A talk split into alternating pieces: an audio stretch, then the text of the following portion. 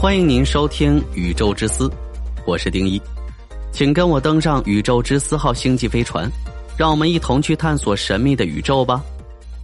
准备发射，三、二、一。有人这样问过：假如飞船以一亿倍的光速一直飞行，能飞出宇宙吗？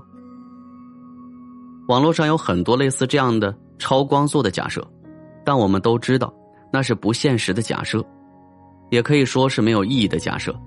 至于为什么呢？我们的节目最后我会提到。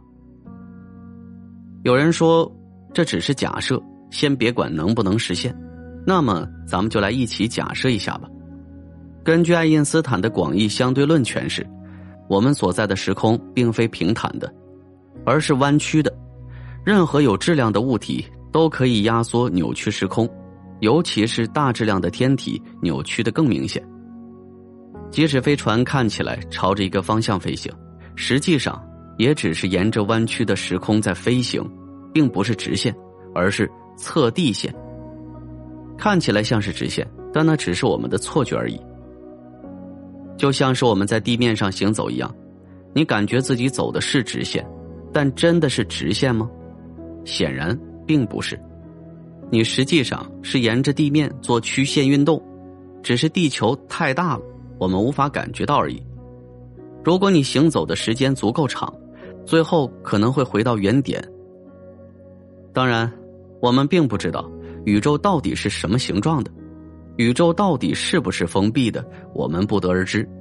如果宇宙像地球那样是个封闭的球形，无论速度多快，都不可能飞出宇宙，最终会回到你出发的原点。而如果宇宙是开放的，意味着宇宙是没有边界的，当然也不可能飞出宇宙。同时，宇宙的定义就是时空的总和，也就不存在所谓的宇宙外面了。如果存在，说明还是空间，仍旧属于宇宙本身。宇宙是没有中心、没有边界的，反过来也可以这样理解：宇宙每个地方都是边界，都是中心。那应该如何理解上面这段话呢？我们都知道，可观测宇宙的直径大约九百三十亿光年，这个数据是如何计算出来的呢？这个过程啊有点复杂，但有一个基本前提，那就是以地球为中心测量出来的。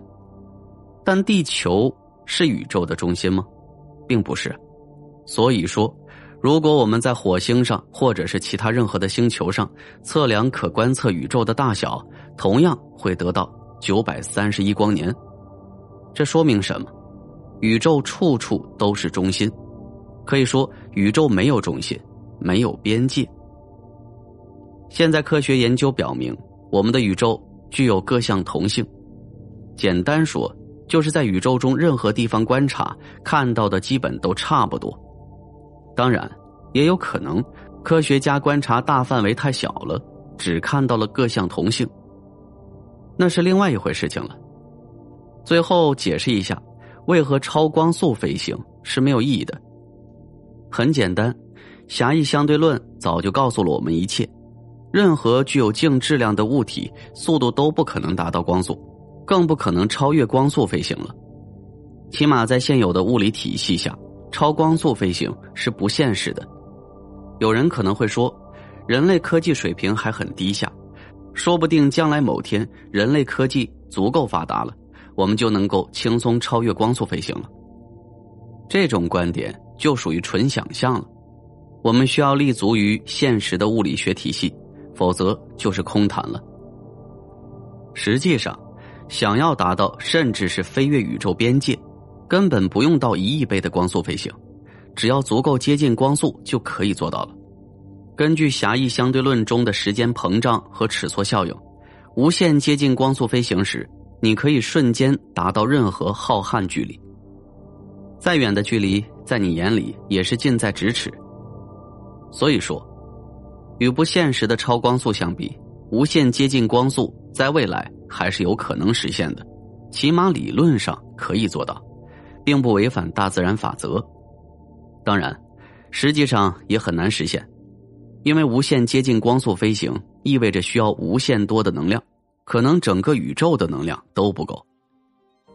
所以可以预见的是，未来人类想要征服宇宙，基本上不会选择无限接近光速的方式，只能通过间接的方式，比如说传说中的曲速引擎，还有虫洞。